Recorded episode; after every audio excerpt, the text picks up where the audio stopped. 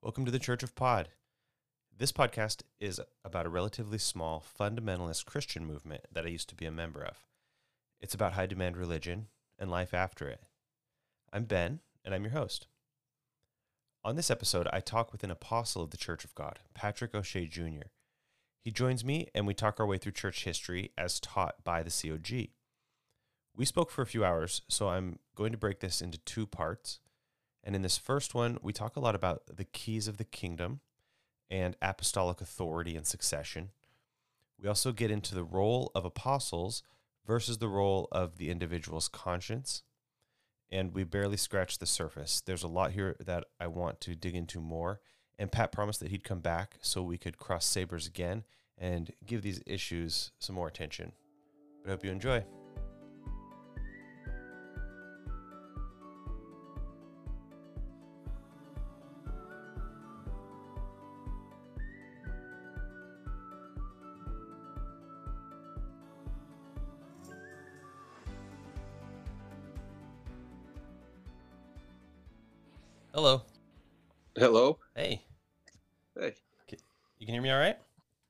Can hear you. Cool. Yeah, It's good to see you. Do you want to use the video? We're, we won't publish it, but we can use it if you'd like. yeah, we can use it. Yeah, That's cool. Fine. All right. Yeah, yeah. Good to see you. Likewise. Thanks for making time for this. It's good to be here. Are you uh, bringing a plus one, or is it just you and I? It's just us today. Okay, that's no problem. In in times past, apostles had to cover a whole continent by themselves sometimes. So one one should suffice us for this conversation. We would trust, right? well, we've got a lot of ground to cover. We've got two thousand years and maybe two hours to do it. So um, let's dive in, huh? Yeah, let's do it. So church history is is especially important to the to the Church of God. Um, you know, if you end up going sort of normal Sundays to a regular Protestant congregation, you're not going to get as much church history education as you do in the in the COG. Can you talk a little bit about why that is? So, I think uh, Brother Hargrave, the Apostle Stephen Hargrave, has said, "History is prophecy fulfilled." So we are based in the Church of God off of prophecy. That is our basis. That is our foundation. So when we see it actually fulfilled in history, that's really exciting and validating. Yes. so it's not just a history. It it weaves through prophecy. You see the Mhm. the story that we're about to tell being told in the scriptures, in especially in the book of Revelation and in Daniel and in Matthew. Um, and that like if we were to ask, well, why is this church the one true church? That'd be one of the main answers, right? Because Yeah, I think. Yeah, no, very, very, very correct. I think we would say um, Peter was very interested in history, and he said, like, "This day is this fulfilled in your ears." Okay. And the prophets would say things like, "Well, in the latter day, you will see more glory than in the former." So, to us, the tracking of history is really exciting um, and really important. so there's a couple ways to interesting sort of um, i guess metaphors that the scripture uses that we'll probably hit on in the way we could introduce here one of which is the revelation organizes ecclesiastical history into seven seals and seven trumpets and so the the period of time intervene like we're in the seventh trumpet time now according to church of god eschatology and That's correct. the first trumpet time is Jesus and the apostles. And then important events from then represent the seven seals that are opened in the book, the seven trumpets that are opened in the book, and the, kind of action that happens in those sections of scripture is allegorical for the history that happened during those times. Is that all all correct? So I think we would say the the the time frames, if we're talking about the trumpets, seals, etc., those are prophetic time frames, and they give a prophetic image of the history that happens during that time. And by prophetic im- so it's they're they're representative right uh, there's no dragon but the dragon is representative of a certain kind of system or form of government for example um, Right, right. symbolic So there's no literal uh, reptile sort of beast crawling around on the earth. But the dragon is a a system. So I would say there is a dragon, but it's not a reptile. It's it's symbolically represented as a dragon in Revelation, Yeah. describing a system The or a beast in that case. the other one that I I was thinking of that we, we would say I figured we would say it kind of without noticing that we're saying something that the uninitiated wouldn't wouldn't understand is uh, the morning time church. We would call the you would call the first uh, Jesus and the apostles. That's the morning time church, the first part of what's called the gospel day. Yes. and Yeah. then and then this time uh, is referred to as the evening time, the evening light. It's sometimes called, right? That's correct. Yep. Yes. So if we use those terms, that's what we're referring to. Yeah, that's correct. So let's let's jump in um, with with Jesus and the original apostles. Uh, one of the one of the interesting things that happens there that I was interested to kind of pick your brain on is the keys. I think that is a pivotal moment in the foundation of the church when when Jesus says to Peter, "Thou art Peter; upon this rock I'll build my church. Uh, I'll give you the keys of the kingdom." Um, and does he say the the gates of hell won't prevail against it? Yes. You're talking. Are you referencing Matthew 16? I'm assuming. Yeah, Matthew 16. Yeah. So, what are these keys? What is this? What is he talking about? So the keys of the kingdom. First, we have to talk about the apostles Okay. before you talk about the, the keys. Correct. So Jesus Christ Himself, Hebrews tells us, is an apostle and a high priest. Okay. And that's where we first see that term. In in the New Testament, Jesus Christ tells the twelve at that time. uh, Judas would go on to betray him, but that they would follow him into the regeneration and they would sit on thrones. Okay. In the ministry of Christ as an apostle, he called unto him 12 apostles at the time, um, and he gave them authority, his authority, to be ambassadors, to have the dispensation of the gospel, to have the agency of the gospel, and to have the ministry of reconciliation. So, in that sense, they would say later on, Paul would say, It's my gospel I preached, or in Christ's stead, I beseech you, or Right. as an ambassador of Christ, or uh, Peter would say, as an apostle of Christ, I come to you. He had the authority to dispense the gospel Okay. according to prophecy. And so that's the the office of apostle. Is that what defines it? The authority to administer the gospel. So I think they, they define the borders of the gospel, the, dis, dis, the dispensation, the agency, and reconciliation. That ministry is given to them. In a similar way, I think the word apostle actually comes from um, the Greek word ambassador. Okay. So just like a foreign ambassador may be in a, representing the United States of America, Mhm. for example, would be in a different country, he would have the authority to act on behalf of that government. He would be that government to that country. Okay. And but he couldn't go outside the bounds of in um, that case the American law. In our case, you can't go outside the bounds of prophecy All right. But you have the dispensation of it and the administration of it. I think Paul described two administrations. He said there was the administration of Moses and the administration of his time, to which he said, of which I am a minister. I believe he called himself an able minister, and Paul also would call himself an apostle. Yep. It's a great study, though. Yeah, I think it's fascinating, um, and and I think it has a lot to do with with the, our, how we interpret um, church polity, modern church polity. Well, because the idea of restoration, which is what we'll we'll see this story arc play out, but that the church today is is identical with the New Testament church, with the morning time church, and and mirrors its same structure and and bounds, if you will, and offices and everything. Is that true? Or is there some difference?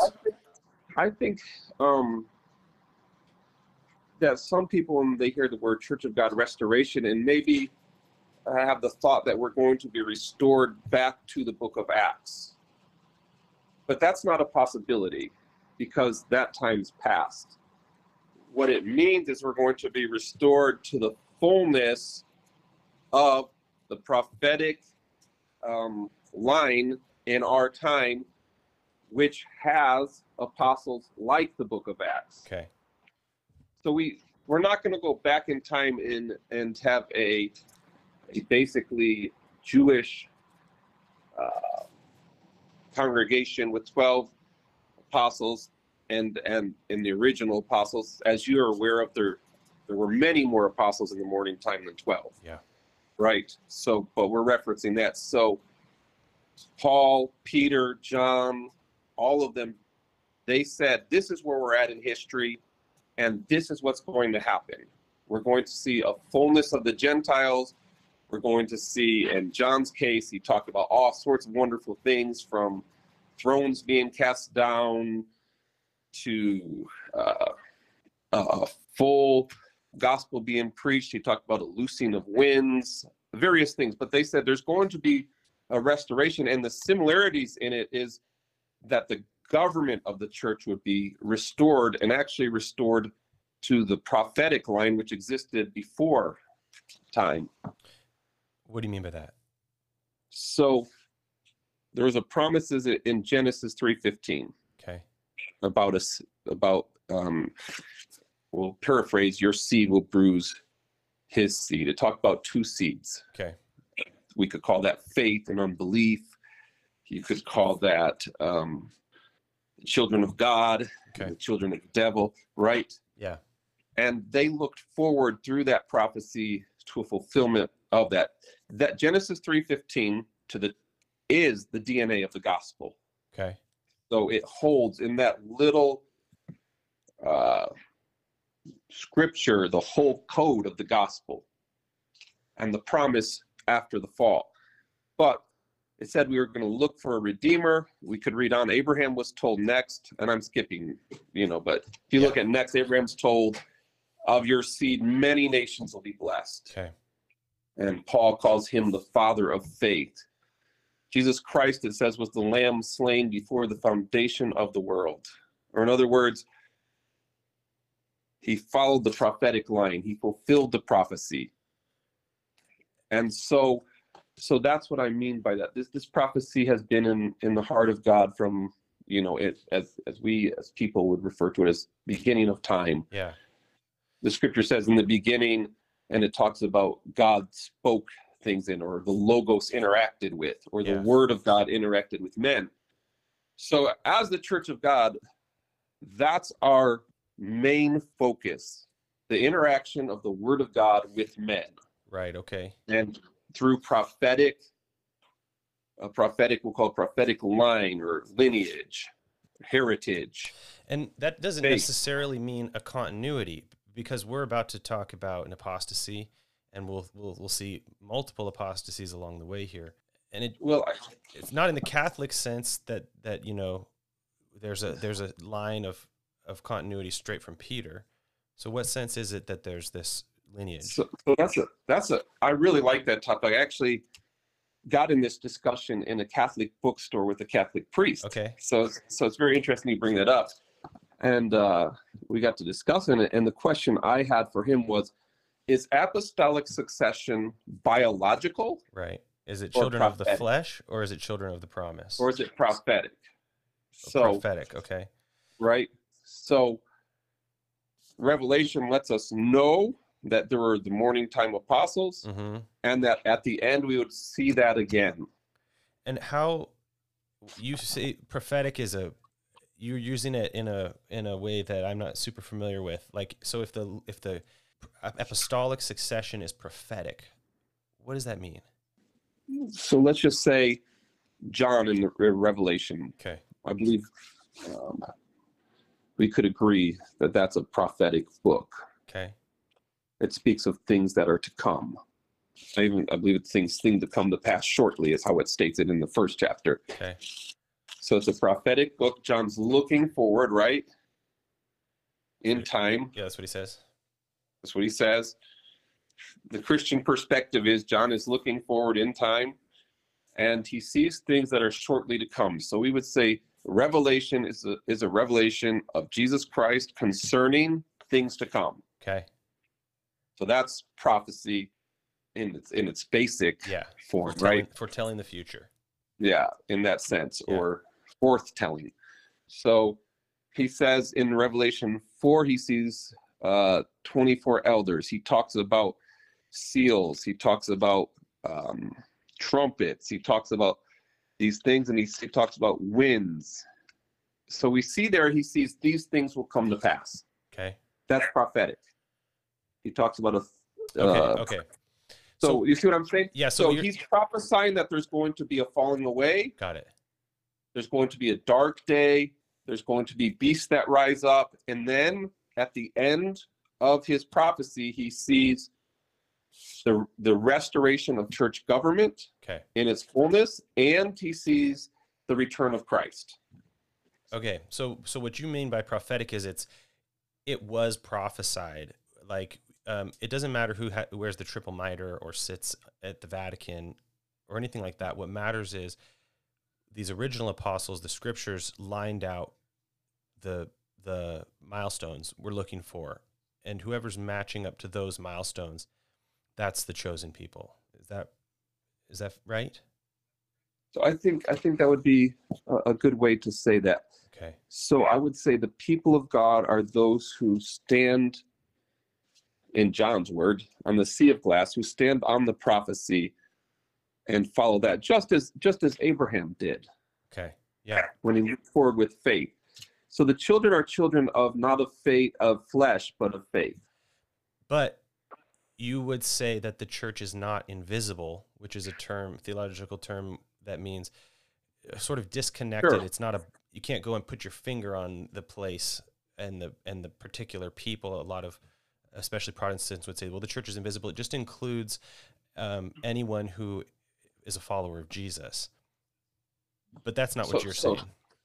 no neither was jesus christ invisible right if he's a if jesus christ is a fulfillment of the promise to abraham or part of that jesus christ wasn't invisible but he was you know he was flesh and blood but he wasn't in the flesh as in of unbelief or a non-prophetic lineage so i think with the catholics they try to take and often incorrectly people and they try to line them up for 2200 years Yeah. so they'll be like, uh, you know, they'll go from from different pope to different pope. There, there's some struggles in that because there's times when there's two or three popes.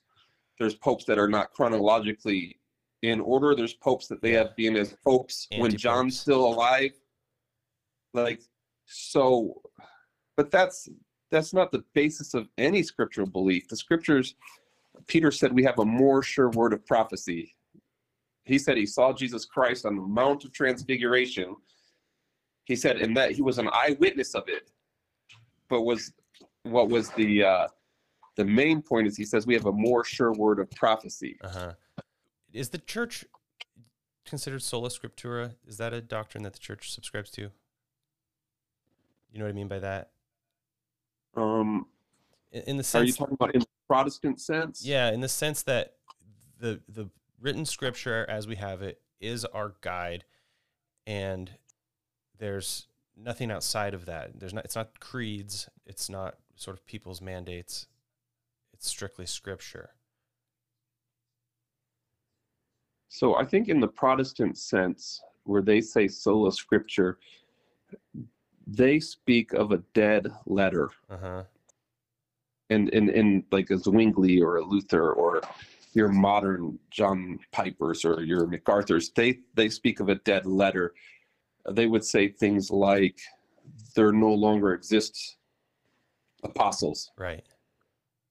and and that's not in the scripture. But so when they say sola scriptura, they don't mean the living word of God. They mean a dead archived document. the letters.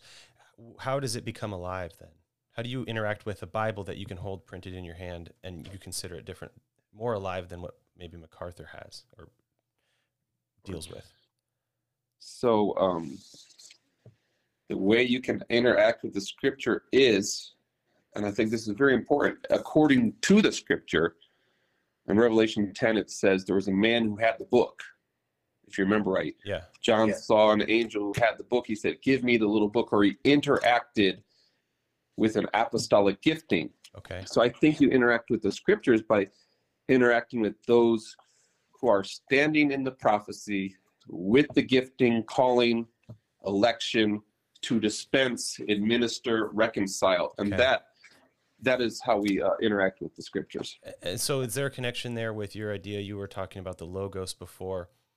That idea of a living word as opposed to the dead letter. There's a channeling of logos that comes through the ministry of an apostle. There's a dispensation of it, certainly. Okay. Is that what's is that what's maybe meant in this scripture about binding and loosing? I give you the keys. What you bind on earth will be bound in heaven. Loosed on earth will be loosed in heaven. So I think I think we could definitely say with with and again I know you are talking maybe to a broader audience, but those who study Christianity, I think there would be no argument that Peter had the dispensation of the gospel. And dispensation means the the um the, the right to distribute it. The administration, the rights to to distribute it. He could do it accurately. He could do it in the stead of Christ. He was Okay. authorized. He was gifted. He was able. So I don't think there's any disputation that the morning time apostles had that dispensation. They certainly didn't doubt that. And that dispensation, a lot of people claim to have that dispensation. But your contention is that that dispensation, so Paul says, I didn't get it from a man. You know, I didn't go out and see these guys, pillars, whatever they were supposed to be. I got this from Jesus Christ.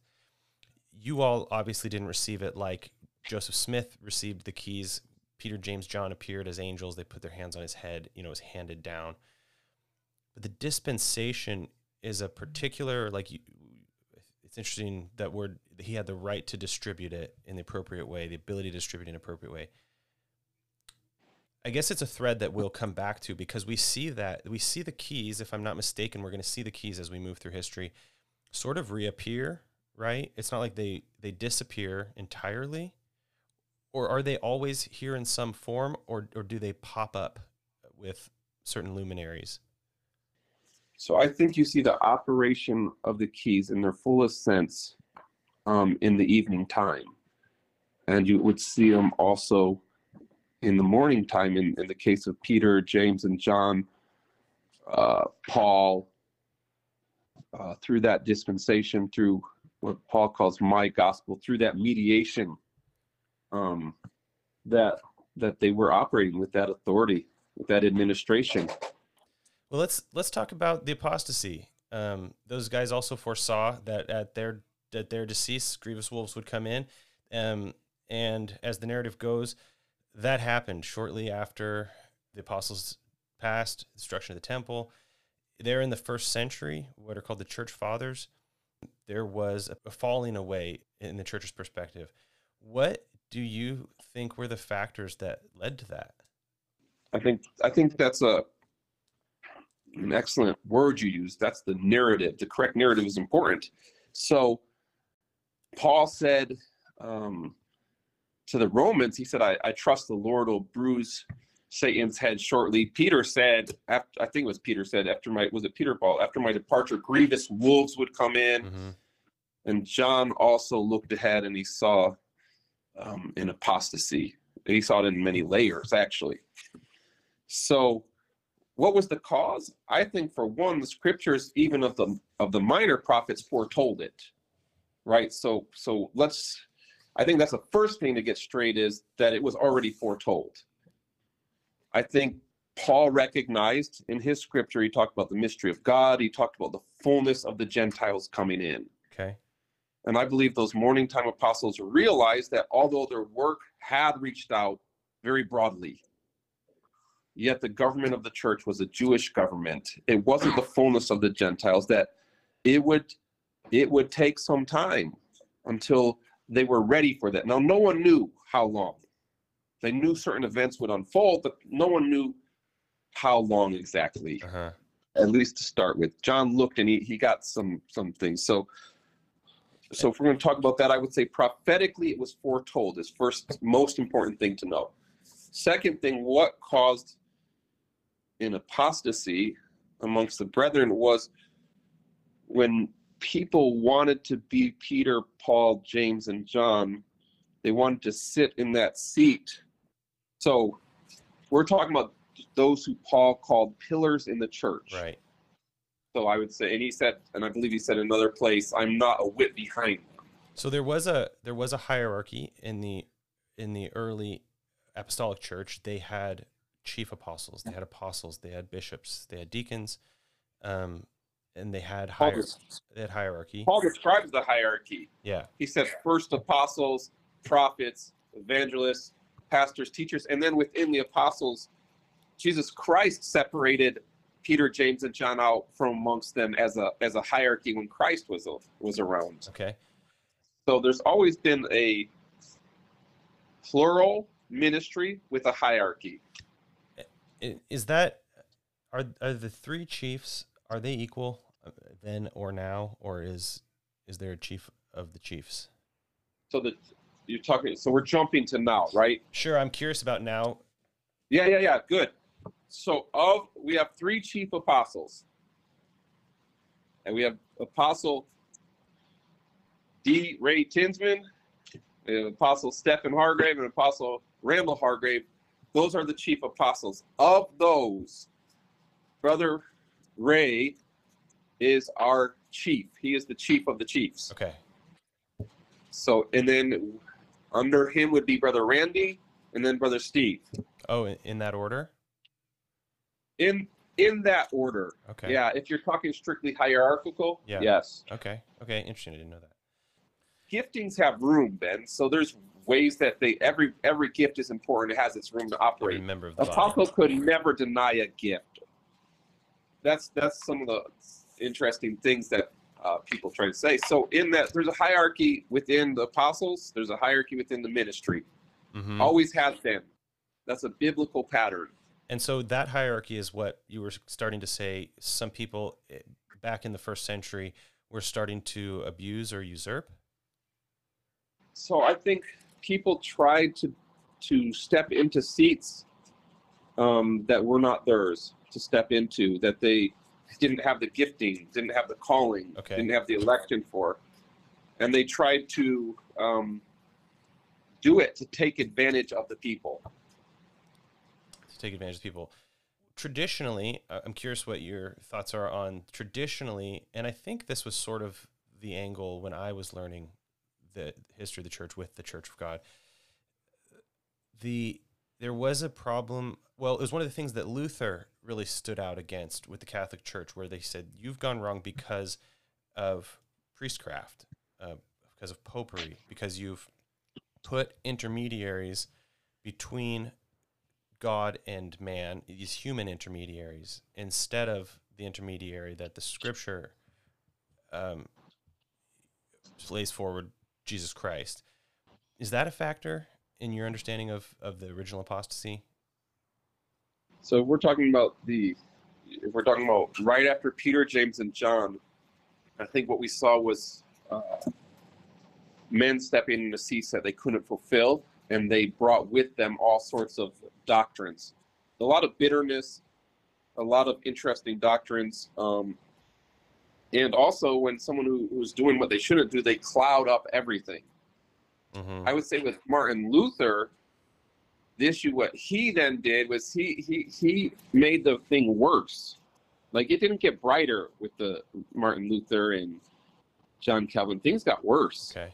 They basically said everybody's an apostle. And there's no need for community. We all essentially worship the God of our own choosing, the church of our own choice. And it made it really dark. Oh, because he he opened the floodgate for lack of ca- the Catholic idea, the Catholic meaning universal. That there's it's fine to sort of interpret this yourself because it's a priesthood of believers. We don't have an in, we don't have the hierarchy that you're that you're saying Jesus Well- instituted here, and so there was sort of every Well- man for himself. Well, I would say more than that. I would say Martin Luther had everybody having their own religion and made everybody their own God. And they didn't have a need for a fellow brother. Honestly, you didn't need a brother to help you interpret scripture, to help you read the scripture, to help you understand the scripture, because you could do that by yourself. You didn't need anybody to help you with anything. You were your own God. And um, that's what he taught. So he was the he was the originator of that thought. He said, "Well, the apostles are dead. The Mhm. pope is wrong. So every man to himself. Every man for himself. every man for himself, and whatever you think is right is good, unless you're a Catholic." what is, would you say, the appropriate use? And this is a thread as I looked through these, all of these different events in church history. This thread comes up over and over. What is the appropriate place for an individual conscience in the practice of Christianity for a layperson? I, can elaborate on that question if if... Go ahead, elaborate. Well, there's some got to be some balance between the authority, the apostolic authority that we're talking about, the opportunity, the ability to bind and loose, to properly Mhm. properly interpret scripture, to, to to dispense and interpret the gospel. There's there's that, but then there is the fact that every individual has a conscience, every individual has the Holy Ghost, um, every individual uh, traditionally, I don't know if you subscribe to this, but has direct access to Jesus Christ, sort of in a relational way. And what happens when a person's personal faith and conscience contradicts what is spoken by the by the apostles? What what's the appropriate thing for a person of faith to do? So I, I'm going to try to rephrase the question, make Okay. sure I understand what you're saying. Yeah. So, and make sure there's not a misunderstanding. I don't believe in the scripture the apostles were given anything more than the dispensation, agency, and reconciliation through the gospel. So, for example, the prophetic line is there, right? The word of God is there. There's a line that there's a dispensation that it's given to through Peter, James, John, Okay. Brother Ray, whoever. Um, but they're not called to take away personal conviction or personal relationship. As a matter of fact, it it would only bring you closer to Christ. I don't. So I'm not quite. So maybe I'm not quite understanding your Well, maybe your we'll, question. maybe we'll we So- it'll come back up when we talk about the um the true standard. I think that's what H.M. Riggle was preaching about that question. So maybe we'll put a pin in that and bring it So- up in that context. Okay, let's yeah, let's discuss it further. But while I'm on the keys, Yeah, yeah. and kind of jumping through, there is no apostle that could stop someone from getting saved, Oh, interesting. right? Now I've heard it said though that there are certain people who have to go through through the apostles. In order for some people to get saved, I can't stop someone who will follow the process of salvation. Got it. But for for people to get saved, they have to go through certain people. Okay, so that process It's goes always through been that way. apostle. Paul said, "How shall they be saved unless they hear?" Mm-hmm. right? The process of salvation of, sal- salvation is into the, the process of be, being saved. Godly sorrow, conviction, a work of salvation will cause you to go through the to cause you to go through the preacher, to cause you to be right, because that's who has the dispensation of the gospel. But you can't say like, no, you can't be saved. You certainly can say you must have godly sorrow, you must have repentance, you must take these steps as lined out by scriptural. Now, so uh, so I think Must you be affiliated with with proper apostleship? For example, I you wouldn't believe that I would go and get saved if I told you I I went to the you know I've joined the Unitarians and I've I feel um, I've gotten salvation. You know, you wouldn't think that I could get saved in that way. I would need to be affiliated. Part of my salvation would be affiliation with Brother Ray under that because he has the dispensation. So I think to be saved, you have to acknowledge the truth. Whether that's someone who's in a far off, distant place, who's never heard the gospel preached, they have to start by mm-hmm. acknowledging the truth. We say the currency of the gospel is acknowledgement. And wherever the truth is, you have to accept it. You have to say that's right. For for someone who is I'm just making up far off, and they say there's a sun out there, there's a spirituality, there's a spirituality, there's something more Okay. to this than just animalism. Okay. I think they would start there, and the grace of God would lead them to take that first step, but they would have to keep acknowledging the truth Mm-hmm. to be saved, Mm-hmm. right? And no doubt it would lead them to one God, to lead them to make changes in their life that were according to that. So I think wherever we're at, we have to acknowledge the truth to be saved. Yeah, including the, the So, truth that, like Peter, let's stay in the first century. so if you're in the first century and you say, "I want to be a Christian," Mm-hmm. you don't know anything. You're from wherever, Ethiopia. When Philip comes along, you have to say, "This man has the gospel." And you have to acknowledge that truth and i think that's the same for everybody and that's what people are are so afraid to do that's why so many unverified and false accusations go out because people don't want to acknowledge truth at whatever point it is. I think Verlaine taught us wherever it comes from if it's the truth we have to acknowledge it. So i think for those who have left and who have seen the truth we're simply saying acknowledge what's true. So in, including the including the gifting of Brother Ray, right, including the preaching of the Word of God right, in this time. So we're saying you would have to acknowledge the truth right. to be saved. Yep. Right. So, um, and wherever that wherever that is. Well, let's jump back on the timeline into the Reformation. So Ben, just before we move, Yeah, yeah. I do want to say, like, you know, I have hope for you. Huh. Well, thank you.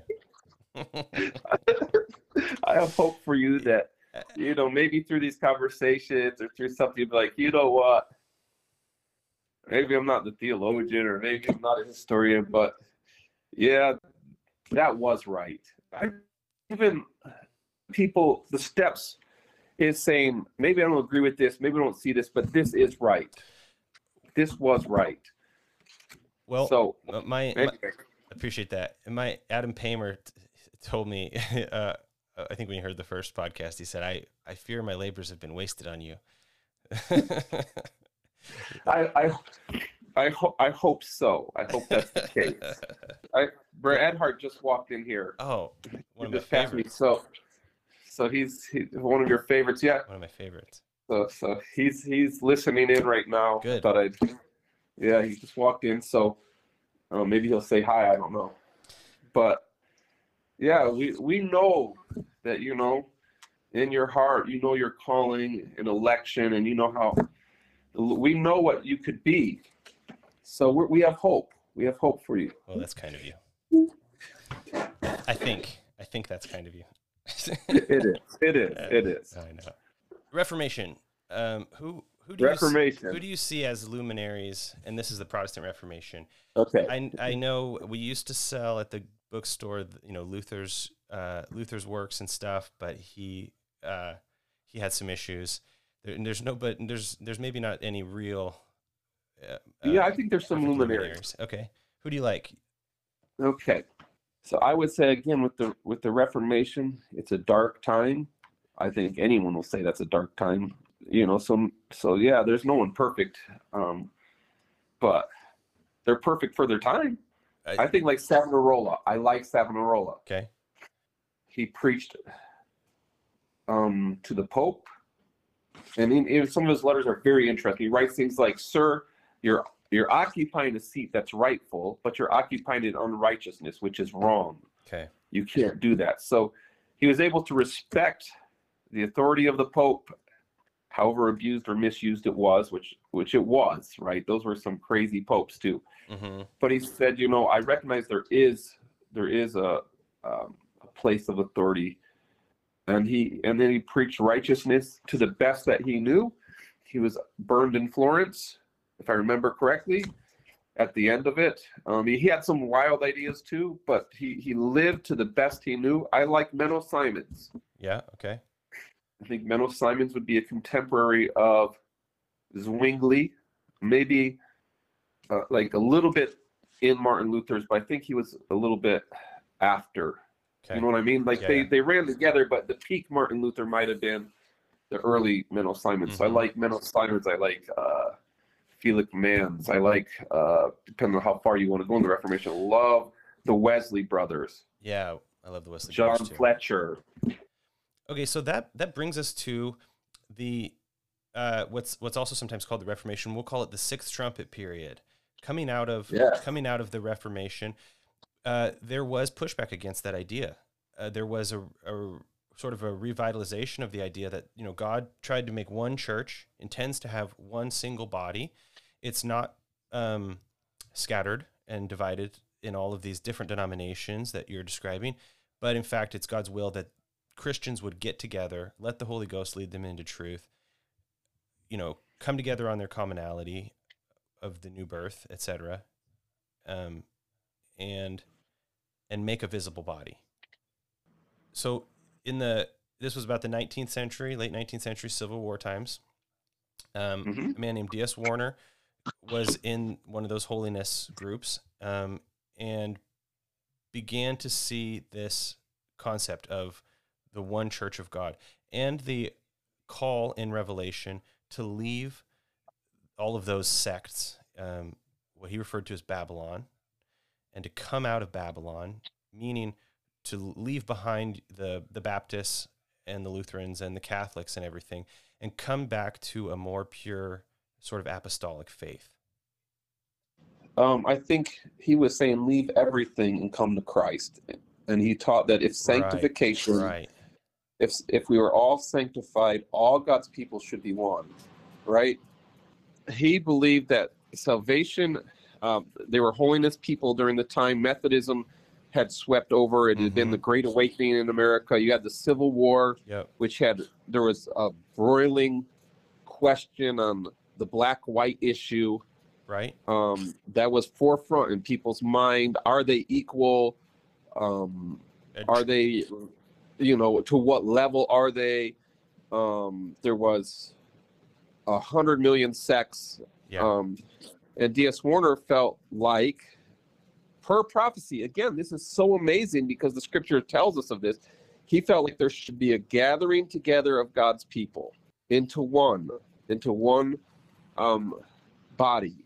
the the the mechanism for that he talked a lot about sort of just jettisoning creeds and man-made things and everything that wasn't bible-based scripture-based and it was a it seemed to be a real culling down is that how you understand that sort of period of time too like it was a it was almost as much about what isn't what doesn't belong in the faith and in the church as what does Well, I think D.S. Warner said, This is what the scriptures teach us prophetically. This is what we need to cling to, and we need to leave all else. and the, this being the just the fact of regeneration So- His his his message was full salvation, which in the terms that he would he would write of would be justification and entire sanctification. In that full Mhm, salvation mhm. experience, we would find ourselves one in Christ. gotcha D.S. Warner said, the avenue of us coming together will be through sanct. Everyone who's sanctified will be drawn together, and he began to preach for for uh, historical context what's known as the come out message. come out message which is And not he said, leave everything and come back to the to the Word of God, to the prophecy, to the to the doctrine Mhm. of the Word of God. okay so ds warner founded what sort of sort of the the Church of God, if you will. That's you know, there's some continuity there. That's uh, with the apostolic time, but the denomination known as the Church of God in say in Anderson, Indiana, is a is a kind of a branch of his. Historically, the Church of God Restoration has its roots there. So D.S. Warner never lived in Anderson. Right. He died in Grand Junction, Michigan. D.S. Warner said, biblically speaking, when I study the Bible, the name where God's people are gathered unto, unto has always been the Church of God. Right. So that's what, that's that's that's what we are. We're the Church of God. We're the called out. uh-huh. So Anderson would follow D.S. Warner, hmm the Anderson movement. Now, in in Warner's day, was there hierarchy? Do you do you find that was there leadership? It wasn't like The- A.L. Byers, H.M. Riggle, and others wrote that there was. okay that that they understood. I would say. Warner. So they would say that D.S. Warner was a pope. After he passed away, many of his contemporaries said he was a dictator or a pope, or he really ruled things. Okay. Now, when he was alive, they rejoiced in his ministry. Um, so, so he had an administration. I'm thinking about what is I'm thinking about coming out. I'm thinking about his message of a, a, a kind of I don't I don't know if it's fair to say a baseline of of Christianity, the essentials. Was he calling people out to to a to a look? We we agree on um, full salvation on on these two works of grace. D.S. And the- Warner's main message was all God's people should be one. But what did he do when people disagreed about particularities, say cutting of hair or dress standards, or um, you know they they worried about things like playing cards and buying insurance. You know, how did he propose handling some of those matters of conscience that aren't strictly spoken of in the Bible? So I think D.S. Warner, um, at his time under his administration, uh, uh, set standards for, for those sort of items. Um, he would do so, you know, in council with brethren, but I believe there were things like he felt like the saints should not be involved in life insurance at the time because Mm-hmm. it, it was a questionable thing and there were a distinction in dress and he felt the bible taught that there should be and it does teach that there should be you know a distinction a modesty. But his main message that he preached was the unity of god's people the coming out of everything that kept us apart and acknowledging the truth was a big message of his. Acknowledge the truth and come out and and get a he taught salvation experience i believe he called it crisis experience Right. and he taught the infilling of the holy ghost would make us one and i believe that ds warner according to the bible taught it to the best he knew and Mhm. did did did a harvest work as described in revelation 14 he did a harvest work but there was more to come it described it as a ds warner as a uh, an army with breastplates of jacinth with ready to go forward in battle but had tails of serpents so it was an administration that was prophetically foretold to have an uh, an end that would be hurtful, not his, but those would follow after, and that there'd be a time of silence after him. But it was a glorious awakening to all people, especially in America.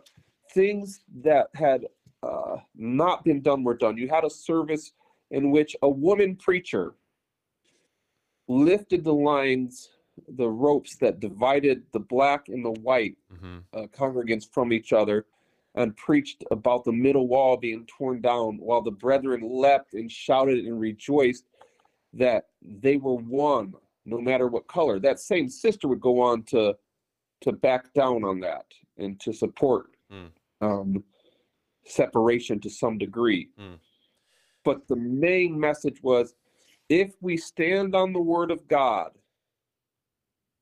let's study it let's read it let's get together let's acknowledge it Let's come to an experience that's in there that will be one. And that's what D.S. Warner's uh, main message was. Now, what things, and we can refer to the sixth.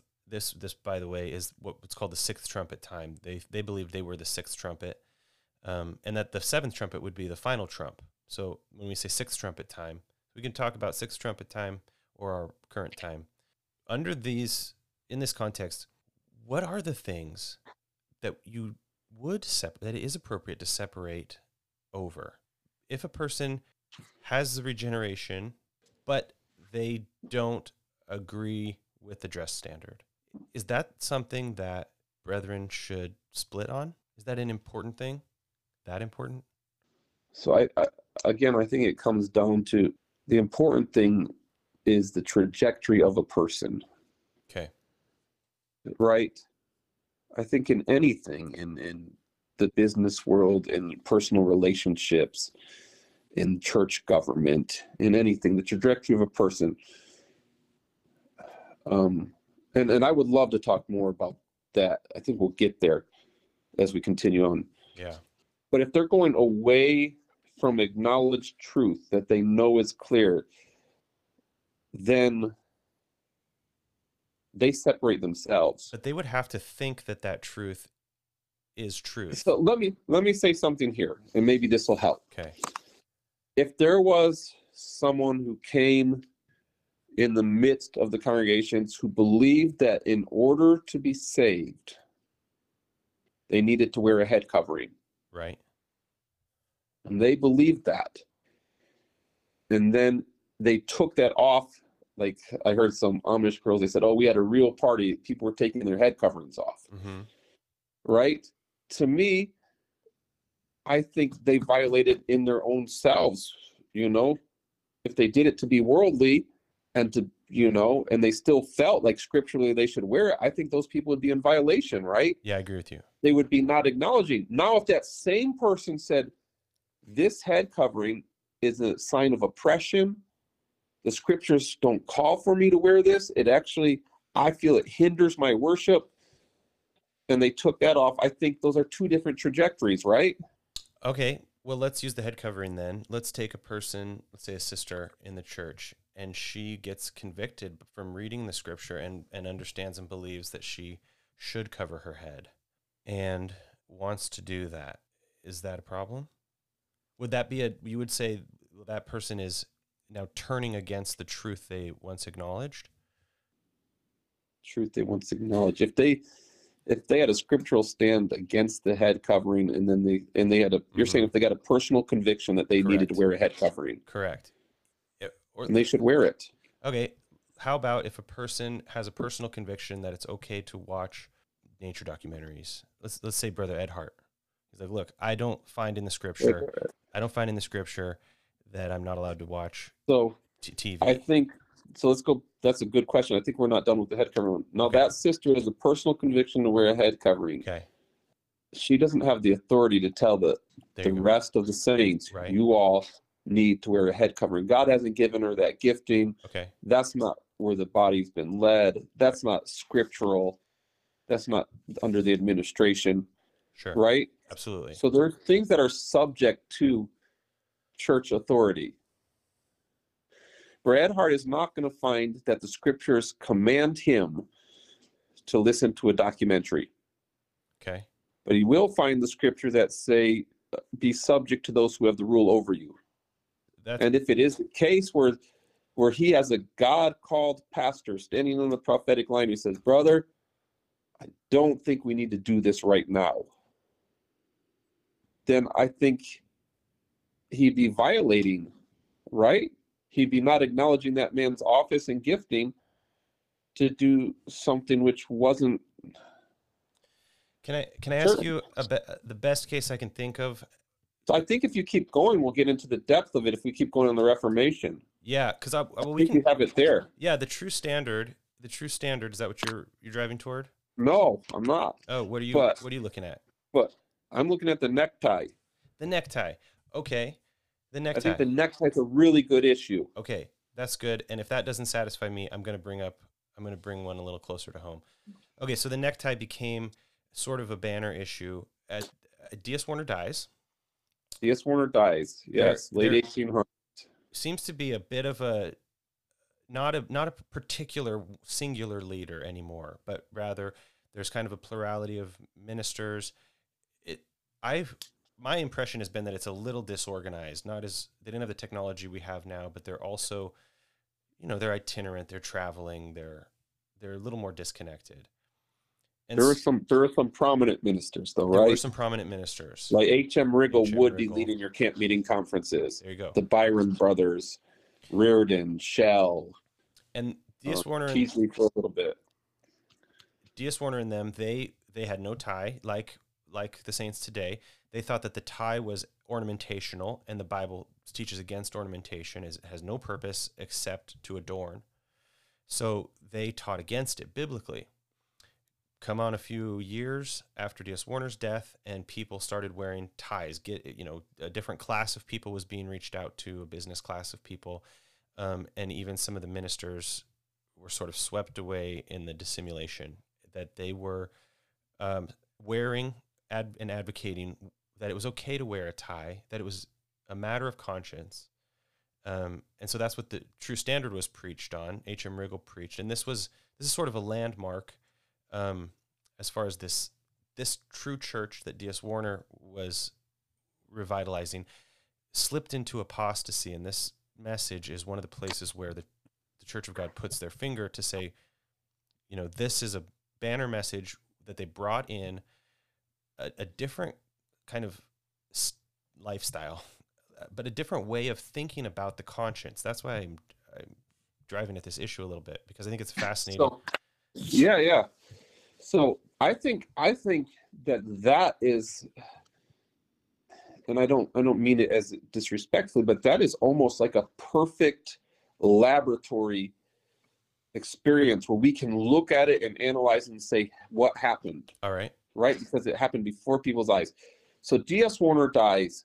They have what they call like a congregational mind frame after that. Okay. Meaning, uh, There's no government. right. There's no government. There's no central government. There's no there's no apostles. There's no prophets, and there's equal pastors.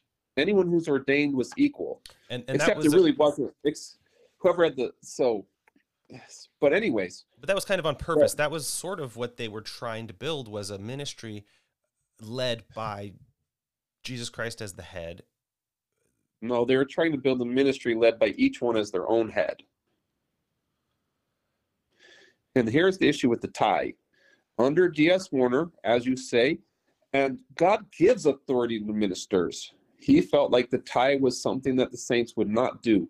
The reason H.M. Riggle and those other men who the Bible calls serpents that did much hurt brought in the tie, it had nothing to do with whether a tie is worldly or not, the article of clothing. Okay. The whole reason for the tie was it was a direct rebellion against the message of D.S. Warner that said all God's people will be one. It was a direct rebellion against the dispensation that Warner had. They wanted to get away from Warner's dispensation and they wanted to get away from the prophetic line, which says all nations will be blessed in this government How- through this faith. I, I don't understand So why they- you would see that. Hold on, I'm going there. All right. if you study the tie out and study the literature of that day, you'll find out. I'm talking by D.S. Warner in the trumpets, which Uh-huh. I don't have in front of me, but I wish I did. I'd read you quotes. The reason they wanted the tie was so they could appeal to the businessmen and so that they could cause a separation between the white saints and the black saints A class separation because a they class separation. The reason the Church of God, I'm talking about us, we hate the tie isn't because it's an adornment. It's because it's a representation of division between black and white, between upper class and lower class. not anymore, right? so so the reason we hate it is because that's what it was. So it's the In, sti- in our stigma has minds, we know our history, right? But it wouldn't I be. guess- Ne- it wouldn't necessarily be unscriptural then to wear a tie. So, on scripture, we're It- it's just culturally taboo.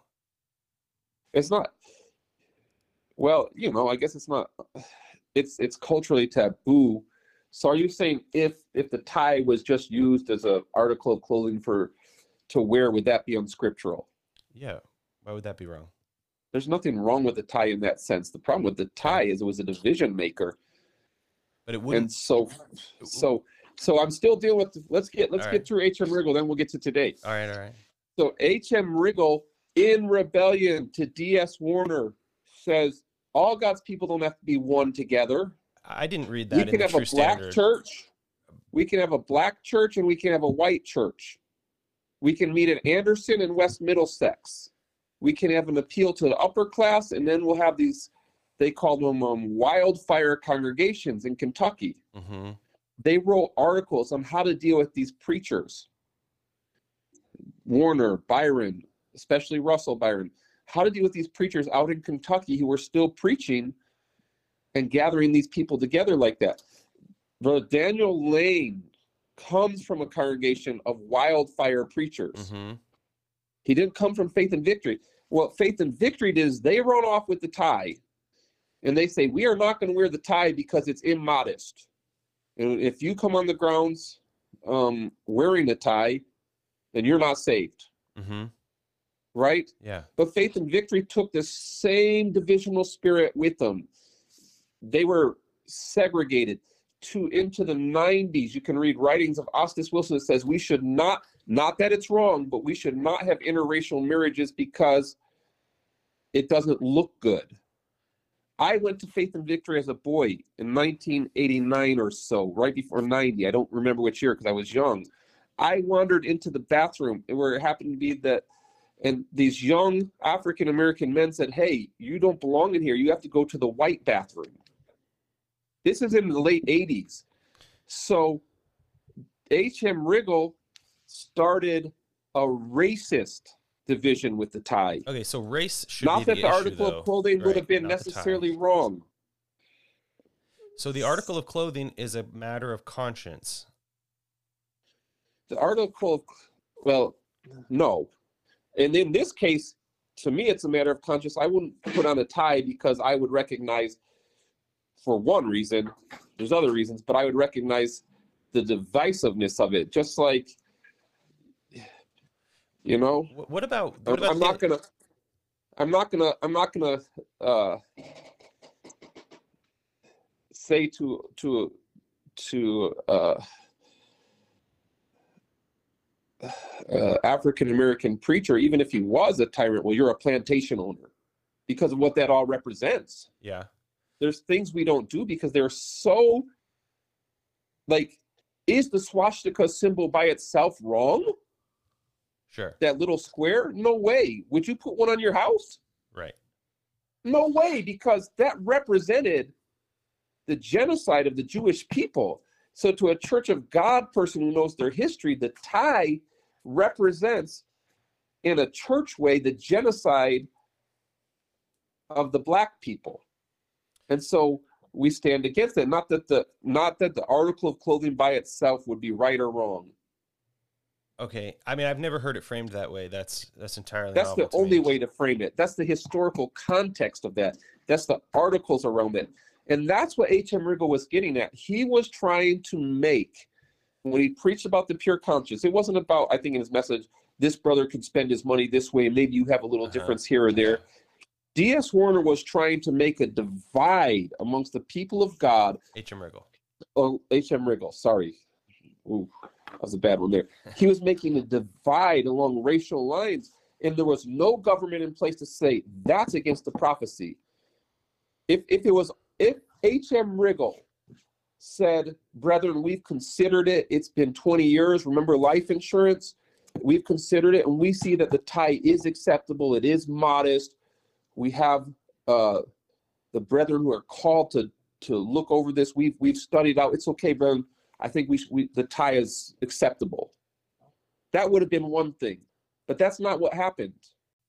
Can I try my? And we, as a Church of God, we stand strong against racism. Most issues, most issues are based in some sort of racism.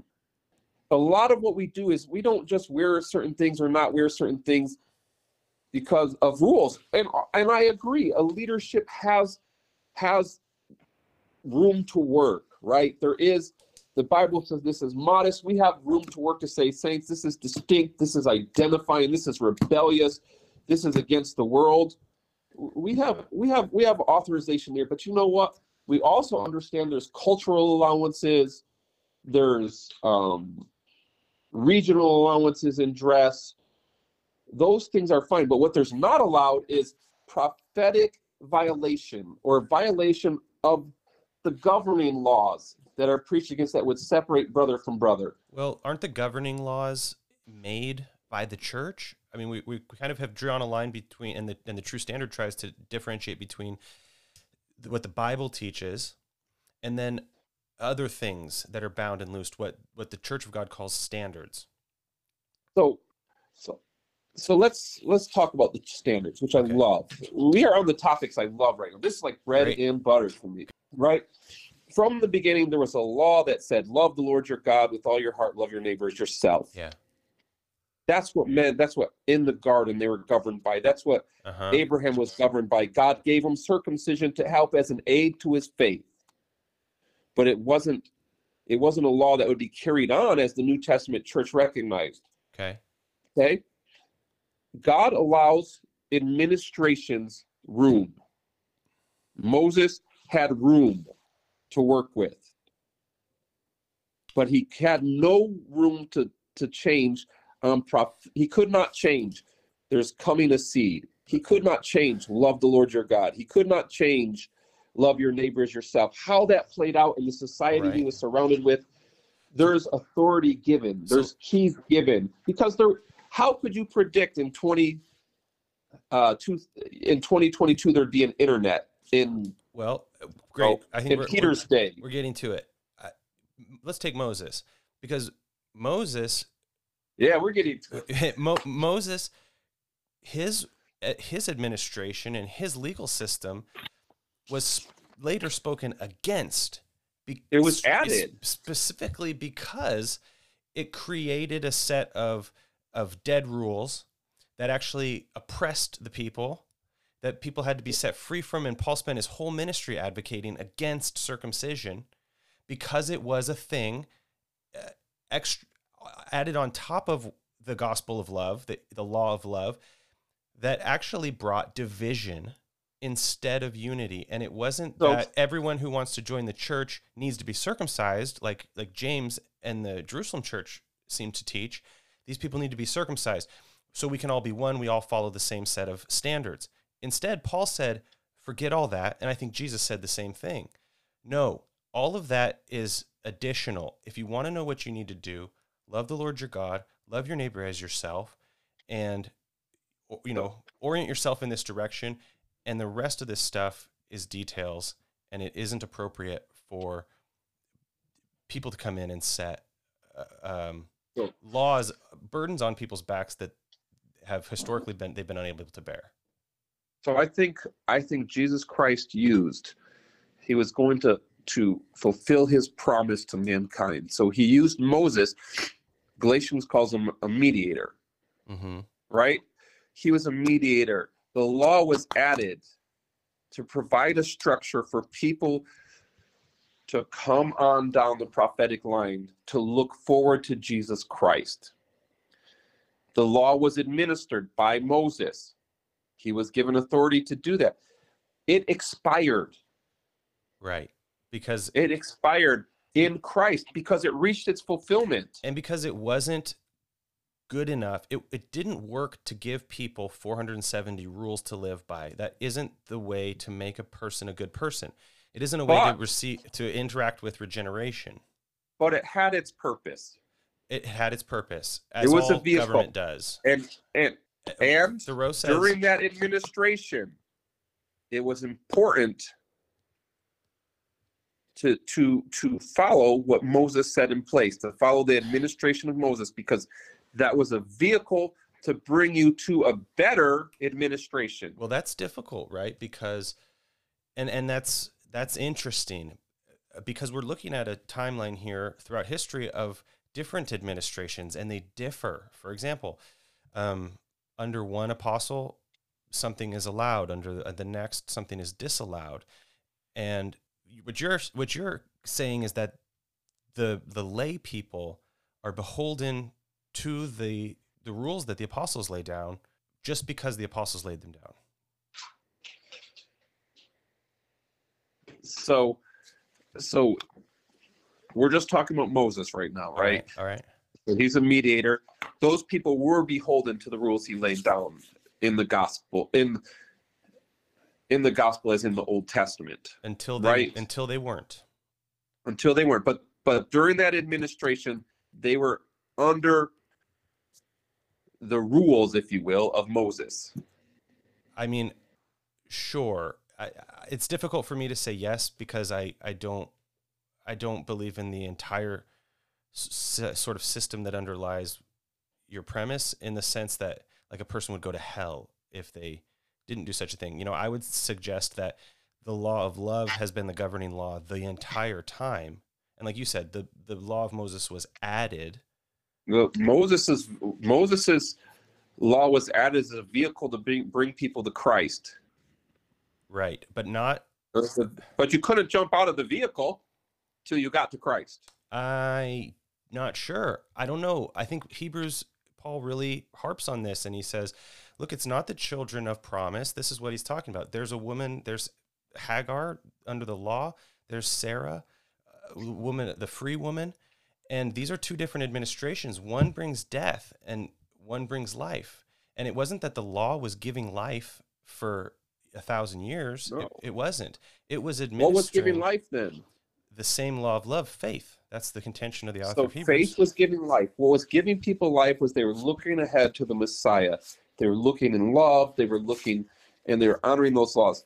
But the working out of their faith under Moses was shown by obedience to those to those Mosaic laws. It could be, but it could also be exactly the opposite. Anyone who's circumcised is beholden to the circumcision. You're you're lost. Whoever's bewitched you.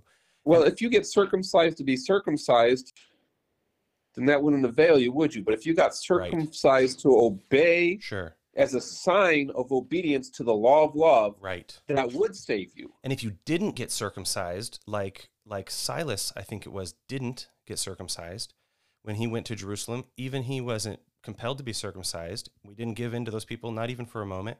I'm talking If you- about Moses right now. Okay, but let's take let's talk about Moses. A person under Yeah, yeah. Moses who wouldn't get circumcised because they they understood uh, this isn't like even the prophets do this in the under the administration of the law in the time of Moses.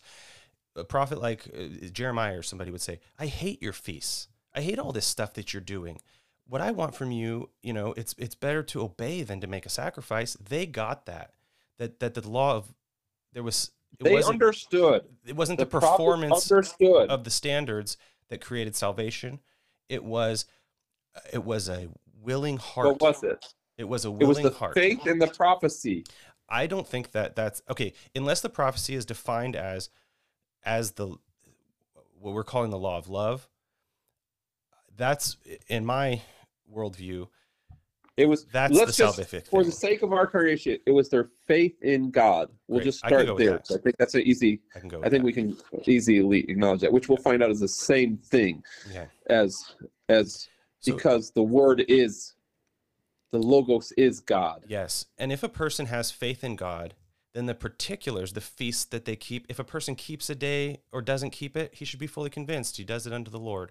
And if a person has that faith in God, So I'm still under Moses. Under Moses, there's no, before Christ came, if you did not keep the law, the reason you would not keep the law is because you did not love the Lord.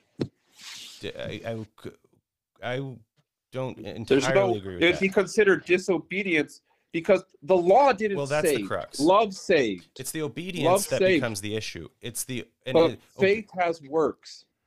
faith has works, but those are those works Defined obedience works. to the are those works obedience to the current administration It certainly wasn't. We're, we're, I'm just dealing with Moses right now. All right. It certainly was in the Mosaic time. It hit- the faith was they had to look to Christ. They they understood that the feasts weren't it, but they still after Jeremiah there was the rebuilding of the temple, and he said if you don't keep these feasts, you're you're not a part. I'm I'm paraphrasing. I'm not talking about Jeremiah. I'm talking about Hezekiah. I'm talking about Zechariah. Their writings would clearly teach you that the Jews who did not come to the feast of the Passover, which was, you can read it in Ezra, they could not say they had faith or could not say they loved the Lord because if you love me, do my commandments. But what are his commandments? Are his commandments Well, in Moses' time, his commandments were to make sacrifice, to attend the feast, to um, keep the Mosaic law. so Paul comes along and jettisons that and he he's Uh, upends I'm that. talking about in Moses, well, let's talk let's, leading let's, up to Jesus Christ. let's move up to Jesus Christ. Let's let's Let's get, move up to Christ. Christ says, The law was sent to bring you to me, okay. to my administration, to my, and here's the first time we see it. So it was a vehicle to fulfill the prophecy. Right? So Okay. at Christ Jesus, which is not a complete fulfillment of the of the promise given in Genesis 3:15. At Christ Jesus, he points out to love the Lord your God, a greater than Moses is here. Here's an apostleship, Mhm. here's an administration, right. Here's an and here's a new way What? here's a new way to interact with God and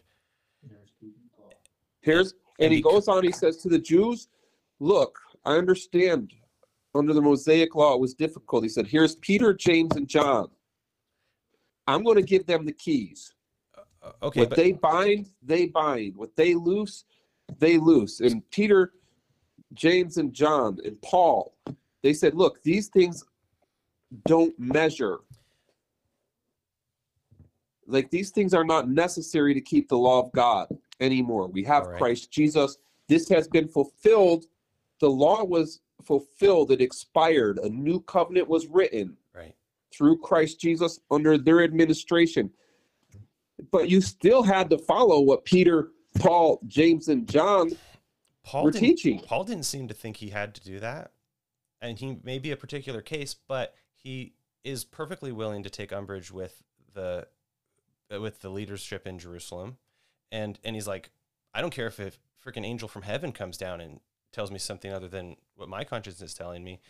Uh, I'm not I'm not going to be So- trapped again so- under a legal system. Here's what Paul said.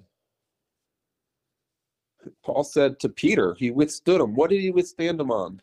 On The issue where Peter made a separation right. between the Jews and the Gentiles, which is a direct violation of all nations shall be blessed in Abraham. He said, You can't do that, brother. Exactly. Right? Yeah. And let me tell you something. If Brother Ray or Brother Steve or Brother Randy tried to separate, we'll use modern terms, the black saints from the white saints, they would be rebuked. But now this is where I'm building toward because there are things that you're willing to separate people on. Race is an easy one. There are harder ones, but there are lines drawn. And I'm trying to figure out where those lines are because they Jesus and Jesus seems So- to be saying we're, it's not all of this legal stuff. That's not the line between the two seeds or whatever, you know, between regeneration and not. So so Paul said, I think he wrote, now this was before when he's just new, not newly, but younger in his ministry. Him and Barnabas go up in Acts 15 and they say it's not needful that they be circumcised or Mhm. but he said, but tell them they can't offer things, they can't eat things offered to idols, I believe it was, and that they give to the poor.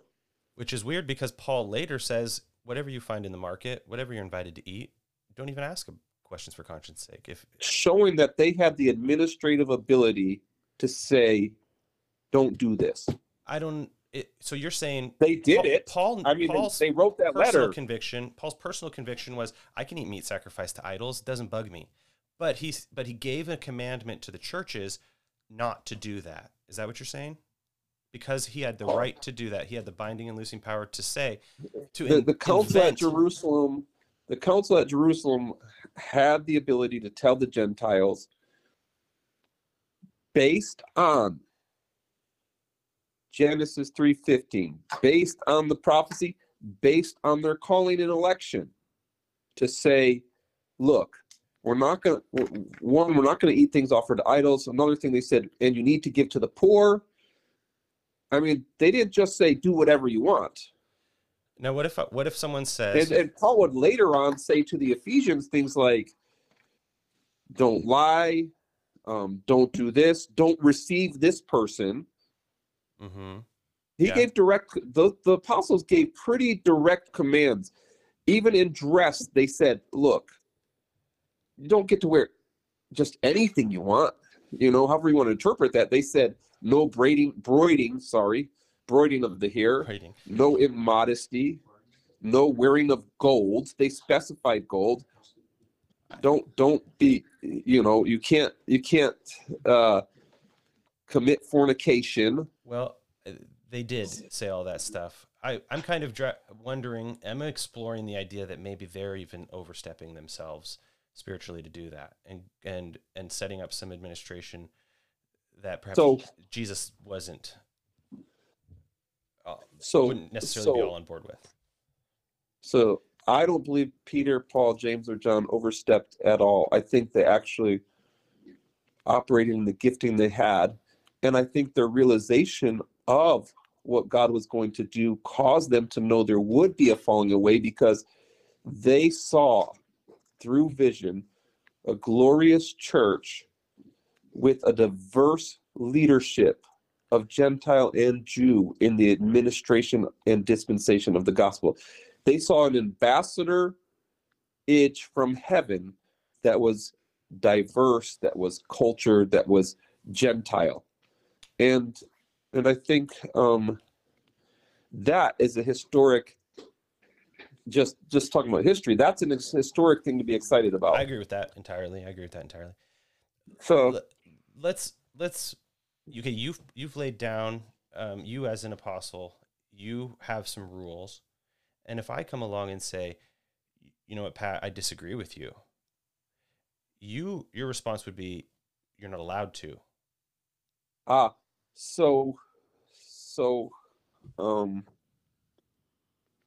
like like i my con my that conscience i differ with you on this but i should go with your conscience instead of my conscience is that is that the appropriate sort of christian thing to do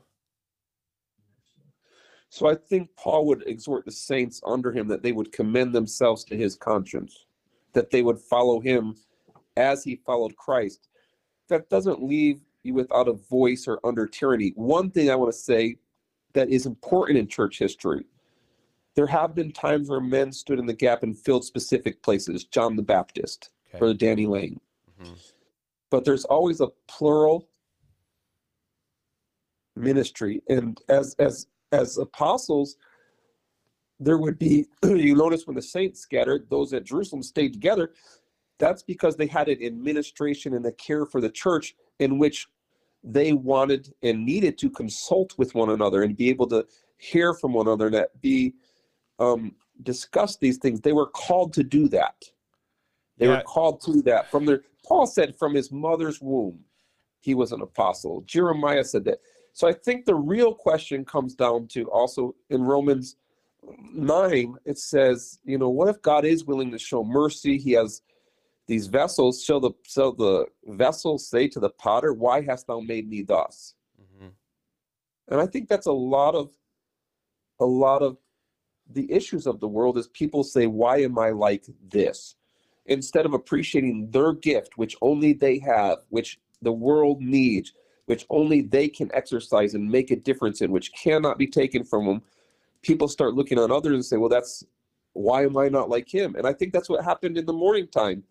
People looked at Peter and Paul and James and John and they said, Well, I want to sit in that seat. Except when they took that seat, they weren't called, they weren't elected, they didn't stand on the prophecy, on the faith. Yeah. And That's the rub. they fell and they brought many into tyranny.